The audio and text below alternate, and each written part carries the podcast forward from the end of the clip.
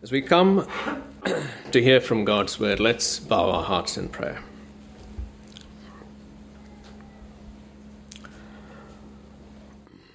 Our Father and our God, we come before you this morning, Lord, with, with much weakness. We know our own frailties, Lord. We know the, the weakness of our own hearts. We know our own sin.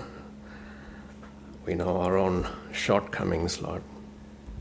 But we come trusting in our Savior, your Son, and we hold on to nothing else but the blood of Christ. Lord, you know the, the issues, the sorrows, and the sighs, the fightings, and the fears going on in our hearts. But as we come to hear your word, Lord, open our ears, open our hearts Help us to put away all distractions and to listen to your word, Lord. We pray that your Holy Spirit work powerfully through your word to convict, to encourage, to uplift, to uphold, perhaps even to rebuke the hearts of each one of us. Um, and we pray, Lord, that you will bless us with your power and your presence. In Jesus' name we pray. Amen. Over the last few weeks, excuse me, I'm hoping I'll be able to get through the sermon without too many coughs. but over the last few weeks, as I was preparing for the sermon, I was reminded of a number of sayings and phrases that we use one of the phrases last week I was reminded of was the best laid plans of men and mice oft go astray. And as many of you might know, I was meant to preach last week, and at uh, short notice, Bob very kindly stepped in and was able to take over. And the older I get, I think the more I see the wisdom in those words.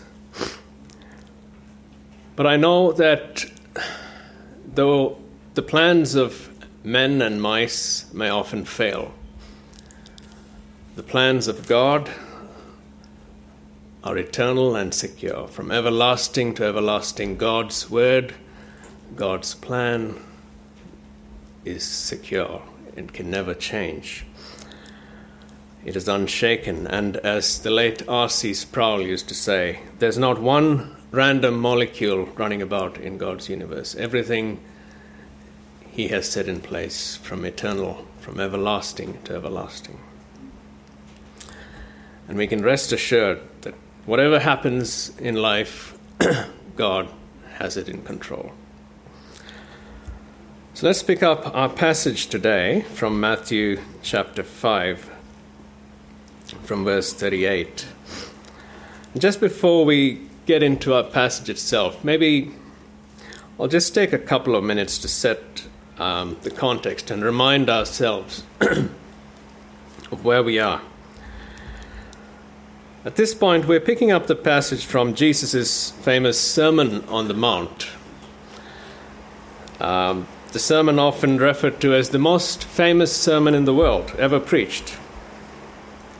We've looked at the first section of the Beatitudes from verse 1 in chapter 5 uh, Jesus teaching on what it means to be blessed. Blessed are the poor in spirit. Blessed are those who mourn, for they will be comforted. Blessed are those who hunger and thirst for righteousness. And then we looked at what it means to be salt and light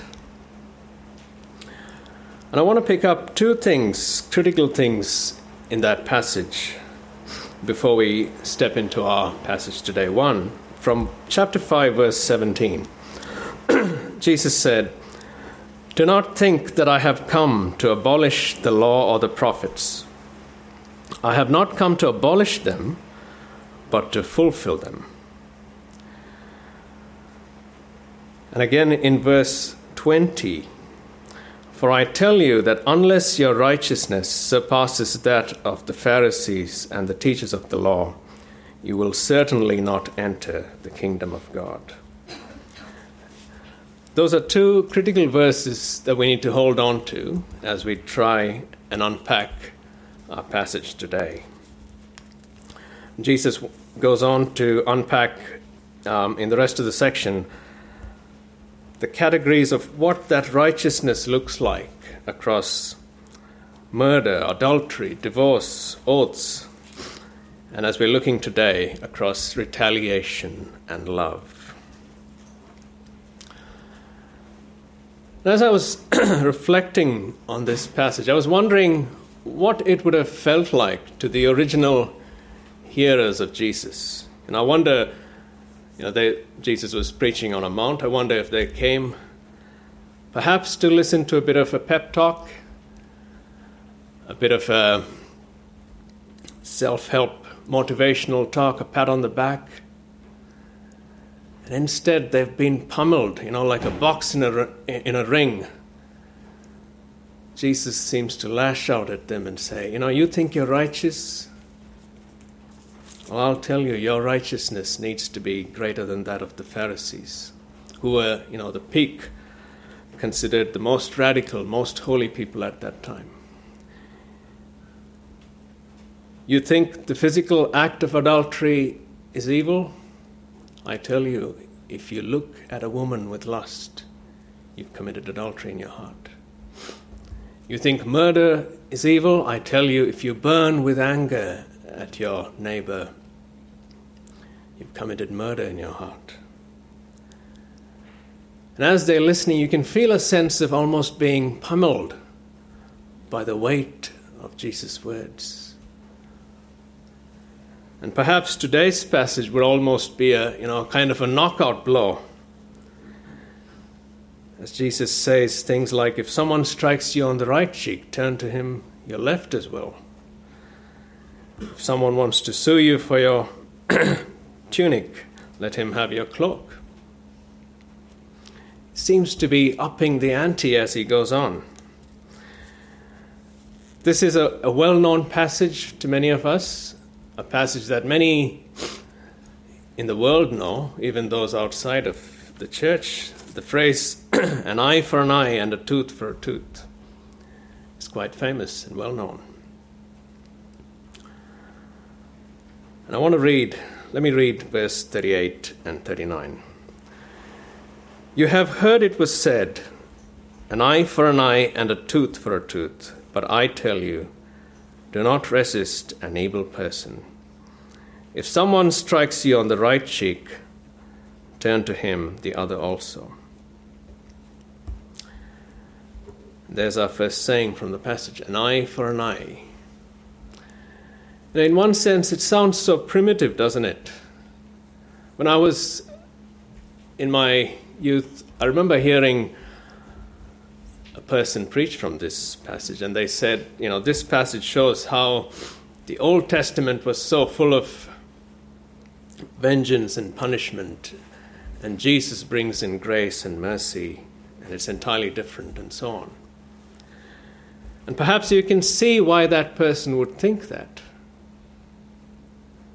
But I take you back to verse 17 when Jesus says, Do not think that I have come to abolish the law or the prophets, I have come to fulfill them.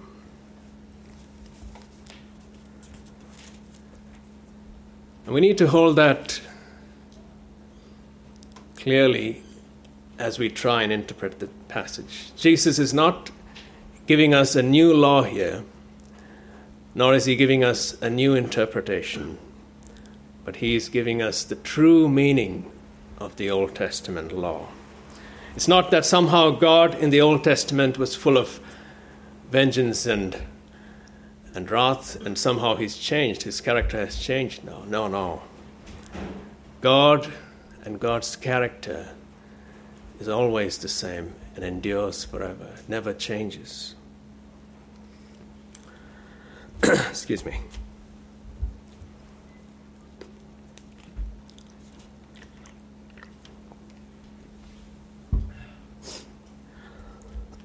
the critical phrase in verse 38 is the way Jesus uses the words, You have heard it was said.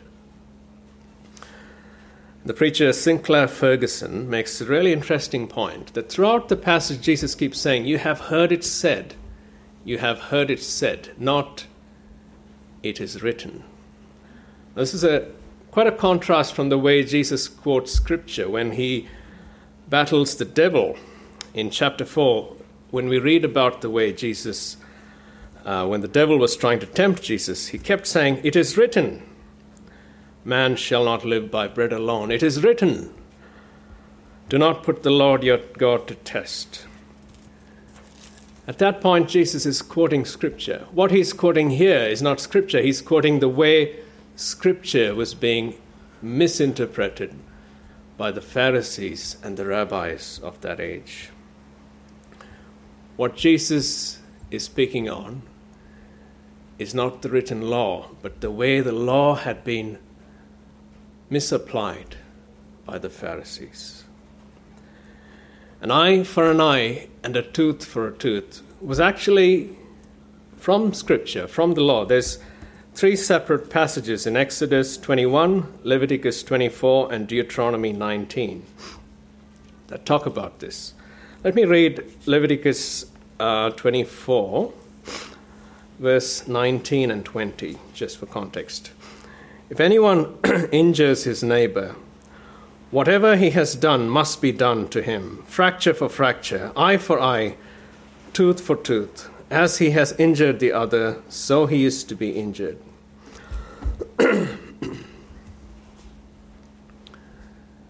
so it is from the Old Testament law, but this was a specific instruction given to the judges to those who are meant to provide civil um, justice at that time. It was not meant to be applied in personal retaliation, in personal relationship with one another. in legal terms, there is a saying called lex talionis, which is a Latin term referring to this fact that the punishment must fit the crime. This is the foundation for all legal systems across the world retributive justice. The punishment must fit the crime. As much as the crime was, the punishment must, you know, match that. It must not be less than that, but it must not also be more than that. And you can see how important this would have been in the culture of that age. Now, we hear about people in those days when one person committed an act of cruelty, they went out and destroyed a whole village or a whole city, and they would set fire to, to a whole village, and, and wars would erupt because of one person doing one act of crime against another.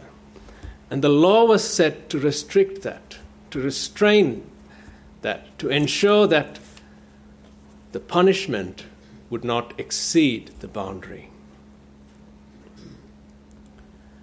But what was meant for the judges to be used in a judicial context, the Pharisees and the rabbis had misinterpreted and applied it for personal retaliation. If someone hits you, hit them back. You know, stand up for yourself. And we hear about it today, isn't it? There's a saying we hear today don't get mad, get even. You know, it speaks to that same principle, isn't it? Give it right back. Assert yourself. And that's what the Pharisees were saying in that day, and that's what the world tells us today. Stand on your rights. But this is what Jesus says. But I tell you, do not resist an evil person. If someone strikes you on the right cheek, turn to him the other also. now you can almost you can almost picture the jaws drop as Jesus say that. Really? If someone strikes me on the right cheek, I need to turn the left. Again, it's important for us to look into the context of this verse, or else we can draw some really unhelpful applications. Some people have um, used this verse as a means to say that there should be no police forces, no military, that there should be no kind of self defense. The great uh, author Count Tolstoy, you know, the famous author, he said that this verse prohibits the establishment of police and military. Do not resist an evil person has been interpreted as a call to, you know, just lay yourself down and be a doormat when, when you get attacked. I think it's important, though, to look at the context of what Jesus is saying.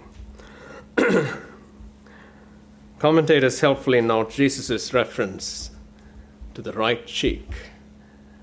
Now, if anyone slaps you on the right cheek, in a society and a culture of predominantly right handed people, if someone slaps you on the right cheek, it's actually a backhanded slap. So imagine a you know, backhanded tennis shot. They're doing a backhanded slap. So what does that mean? May not mean much in our context, in our age, in our culture. But a backhanded slap in the culture and in that age was a huge insult, was a humiliation. It was like, it was almost equivalent to being spat upon. And I think apparently, even today in the Middle East, a backhanded slap is considered one of the peak insults that you can give a person. And in that culture where shame and honor is so important, you can imagine how the people would have felt.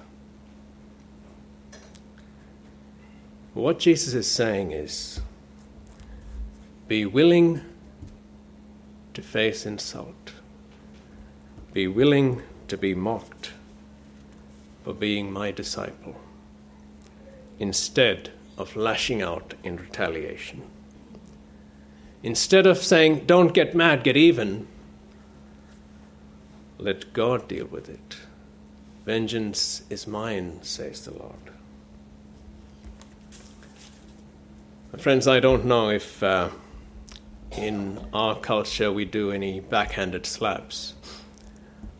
But I was thinking, you know, one of the biggest contemporary mediums for insulting each other is social media, isn't it? We see that on Twitter when people put all kinds of vile abuse. And especially the youth of our age, all kinds of things go on there, and people go back and forth retaliating against each other. There was another saying I, you know, I don't quite agree with, but you must have heard Sticks and stones may break my bones, but words will never hurt me. Is that true? I don't think so. Words can be incredibly harmful, incredibly painful.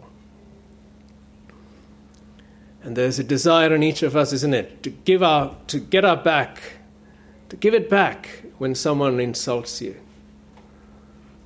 to put them in their place, to show them up. Jesus is pointing as he will go on to elaborate in verse 43 onwards that his disciples are not to be keen to stand on their rights, on their privileges, or to retaliate in personal attacks, but to show grace and mercy and kindness, even to those who insult us. It's a hard saying, isn't it? Now, before I move on from that verse, I want to add a word of caution. This section is not saying, and I want to make it really plain, that this is not saying that people in situations of abuse and danger are to just keep putting themselves in that place. This is not a call for a victim to keep being abused, nor is it a call for people to be doormats and to keep taking abuse. It is a call to show love even in the face of persecution and provocation. It is a call to show grace in the midst of confrontation. And I want to be uh, just make it clear that if there is anyone listening who is in a situation of abuse, the first step is to remove yourself from that abuse and to reach out to Ray or one of the elders for counsel.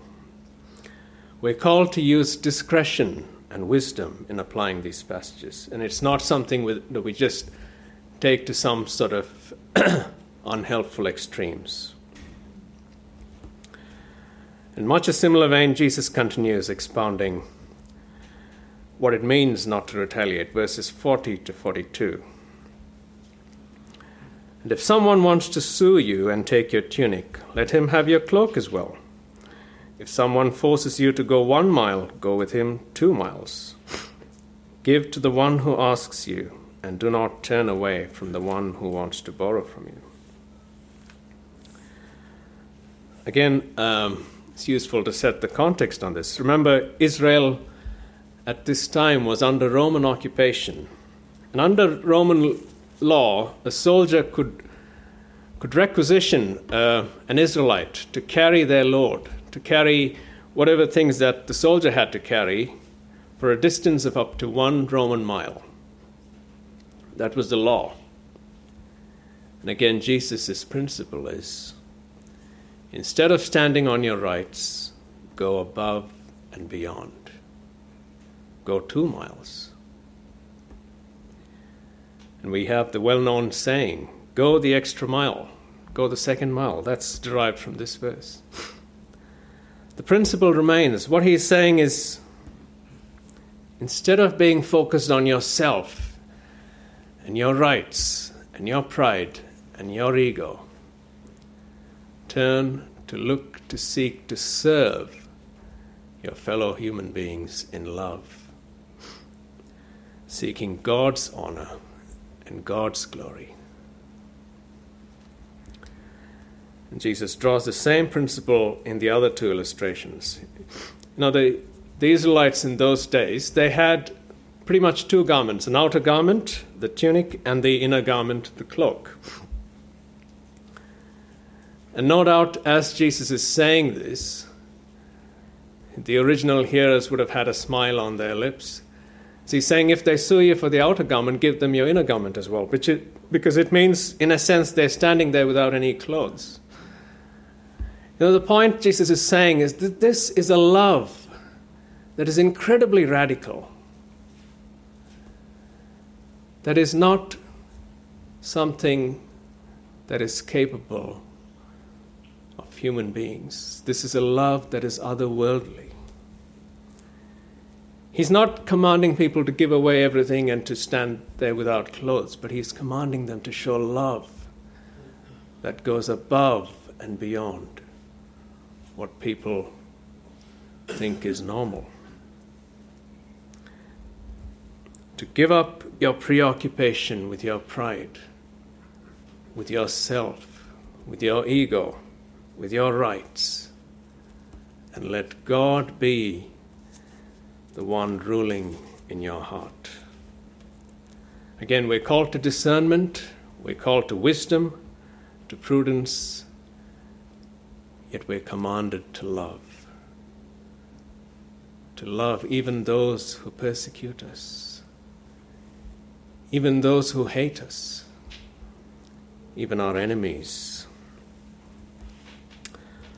Now, as I stand here, and I'm, I'm quite conscious that it's one thing for me to say this, it's one thing for me to preach this. It's an entirely different thing for us to be able to do this, isn't it? And I can see, I can sense the question in our hearts is this even possible? In a world like ours, in a society where we're called to stand up for our rights and we're urged to litigate and sue for the, you know, at the drop of a hat. is this some sort of wishful thinking that Jesus is giving us? I don't think so. Because Jesus says, you know, your righteousness must surpass that of the Pharisees. And I want to remind you of what Nat pointed to a couple of weeks ago when Jesus interacted with the rich young ruler. And after that interaction, he said these words What is impossible with man is possible with God. What is impossible with man is possible with God. And there's a saying we can hold on to. I want to spend a few moments looking at that interaction with the rich young man. He comes up in Matthew chapter 19, and I'll just read a few verses just for context. Matthew 19 from verse 16. Now a man came to Jesus and asked, Teacher, what good thing must I do to get eternal life? Why do you ask me about what is good? Jesus replied. There is only one who is good. If you want to enter life, obey the commandments. Which ones? the man inquired. Jesus replied, Do not murder, do not commit adultery, do not steal, do not give false witness, and so on. All these I have kept, the young man said. What do I still lack? All these I have kept. You can see that, that self confidence that man had. You know, I've kept it. I'm righteous.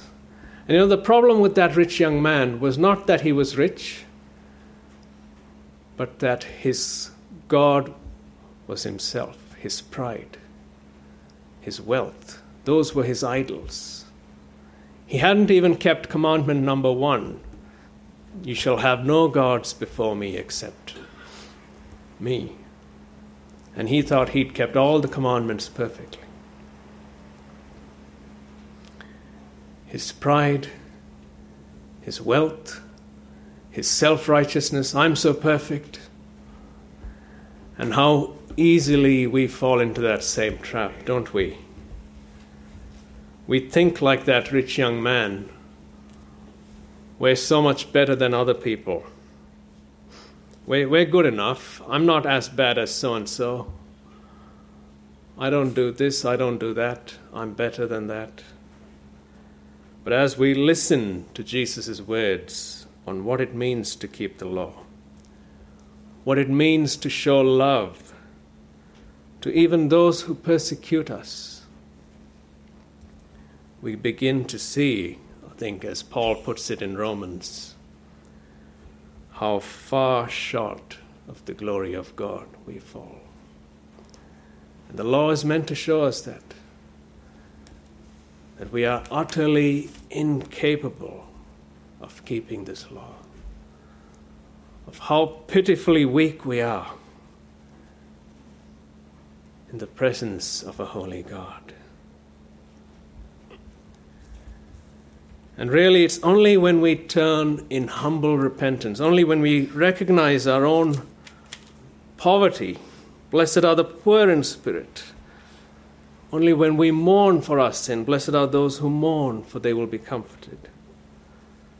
And only when we turn in humble repentance to God and put our faith in Christ. That He gives us the strength to do the impossible. What is impossible with man is possible with God. And I want to pick up just a couple of examples. Think of a man like, like Joseph. Remember Joseph in the Old Testament? He was kicked out by his brothers he was cast into slavery, sold into slavery. The very family who was meant to love him and care for him discarded him, you know, like a useless piece of rag. Think of the years of humiliation. As he was forced to work as a slave and then he was forced to suffer in prison for no sin that he'd done. And then remember the time when he was in a position where he could retaliate against his brothers. You know, when they came looking for grain, when, when he was in a position of power, and it was up to him to retaliate and, you know, just give it back to them. Don't get mad, get even. This is my time, he could have said. But he forgave them. You meant it for evil, but God turned it for good. He restrained himself. This is not something he could have done by himself. This is something God gave him the strength to do. Think of a man like David. Remember David, we when we looked at his life from the book of 1 Samuel, before he became king, he was chased from pillar to post by King Saul. And he could barely sleep except with one eye open. And then he had the chance to re- retaliate twice. King Saul was in his grasp.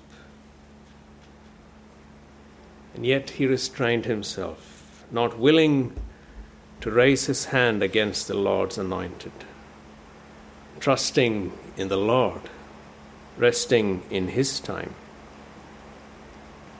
in His will. How easily he could have, you know, taken his back and said, one, you know, eye for an eye, tooth for a tooth, here. But he trusted in God and in God's timing. Now, time does not permit me, but I could tell you of many more, you know, of Peter and Paul and and even in, you know, in more recent times, people like Jonathan Edwards or Amy Carmichael, the saints who've gone before us, who are willing to bear insult and persecution and slander for the sake of their Savior. But I want, my friends, as Jesus does, to raise our eyes upwards. Let me read verses 44 onwards.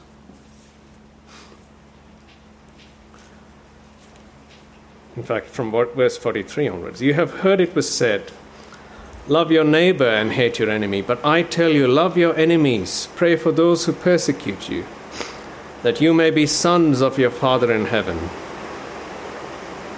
He causes his sun to rise on the evil and the good, he sends rain on the righteous and the unrighteous.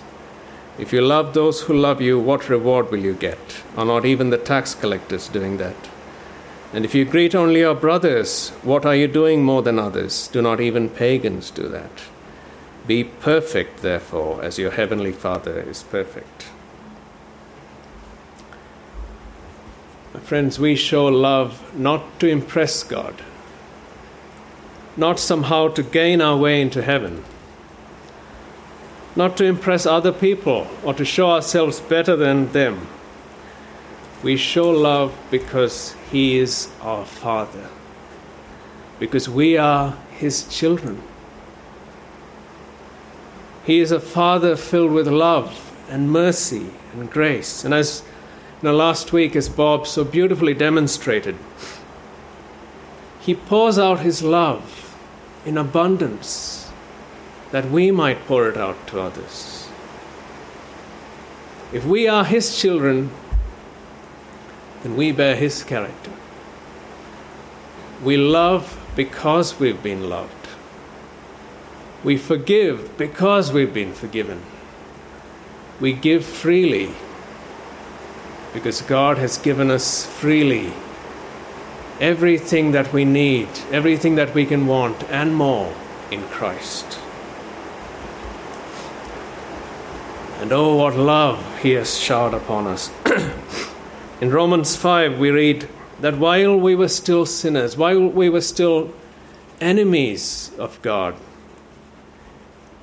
he showed us love. He reconciled us by the death of his Son. That's what Jesus is picking up on. Love your enemies. That is God's character. While we were enemies, he showed love, showered love on us grace and mercy to us who are enemies deserving of wrath and condemnation. And let me point you, my friends, to the Son of God, to our Savior. He came willingly. He took on flesh as a man. He was beaten. He was persecuted. He was slapped. Slapped on his right cheek, on his left cheek, slapped, whipped, beaten, mocked, persecuted. The King of the universe stood like a sheep before its shearers, silent, without retaliation. Look to the cross, my friends, for love that was poured down for you and I. Now, God's standard is incredible. You know, in, in verse 44, Jesus, 48, sorry, Jesus says, Be perfect, therefore, as your heavenly Father is perfect. And I look to myself and I know how weak and how far short I fall. Now, I don't have to be told about my own flesh, how sinful it is. And on top of that, you know, we have an enemy who is prowling around like a roaring lion, a wily lion. And we have the influence of the world dragging us down. And how easily we're swayed by that. How can we possibly keep this word? How can we be holy as our Father is holy? But it is my privilege, my friends, my joy and my privilege to point you to the one who laid down his life for you, that you may have joy. The one who takes your burdens on himself. Come to me, all who are weak and heavy laden, and I will give you rest. The one who gives you true and lasting peace gives you the Holy Spirit to be able to keep His word, to put to death the deeds of the flesh, to keep His word by His strength.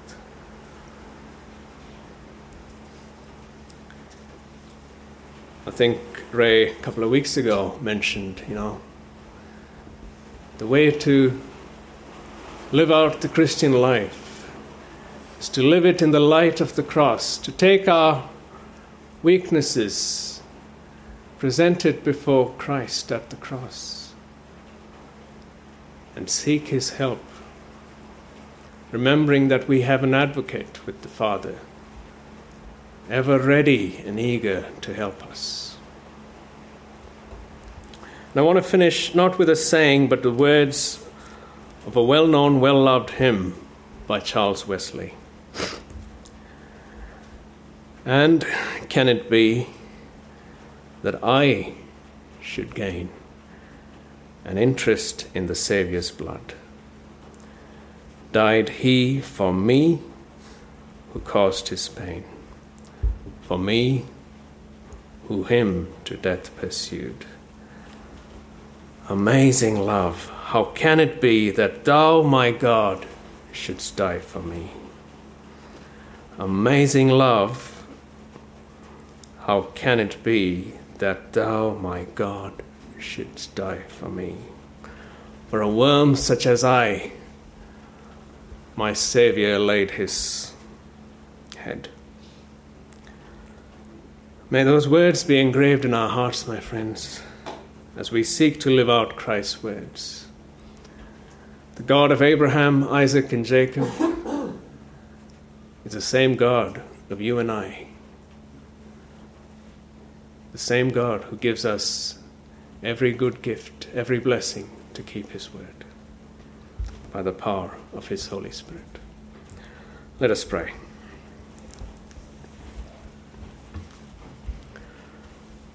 Father and our God, we stand amazed and astounded at the love that you have poured out on us.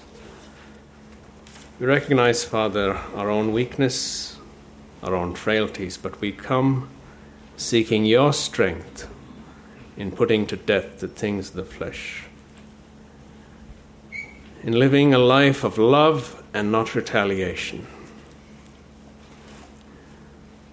a life that is pleasing and honoring you and not seeking to please our own selfish egos.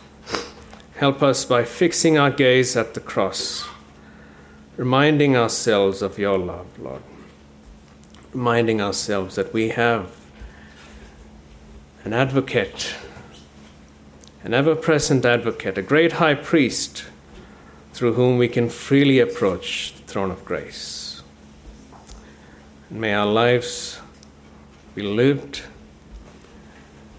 seeking to honor and please you, Lord, in every aspect of our lives by the power of your Holy Spirit. In Jesus' name we pray. Amen.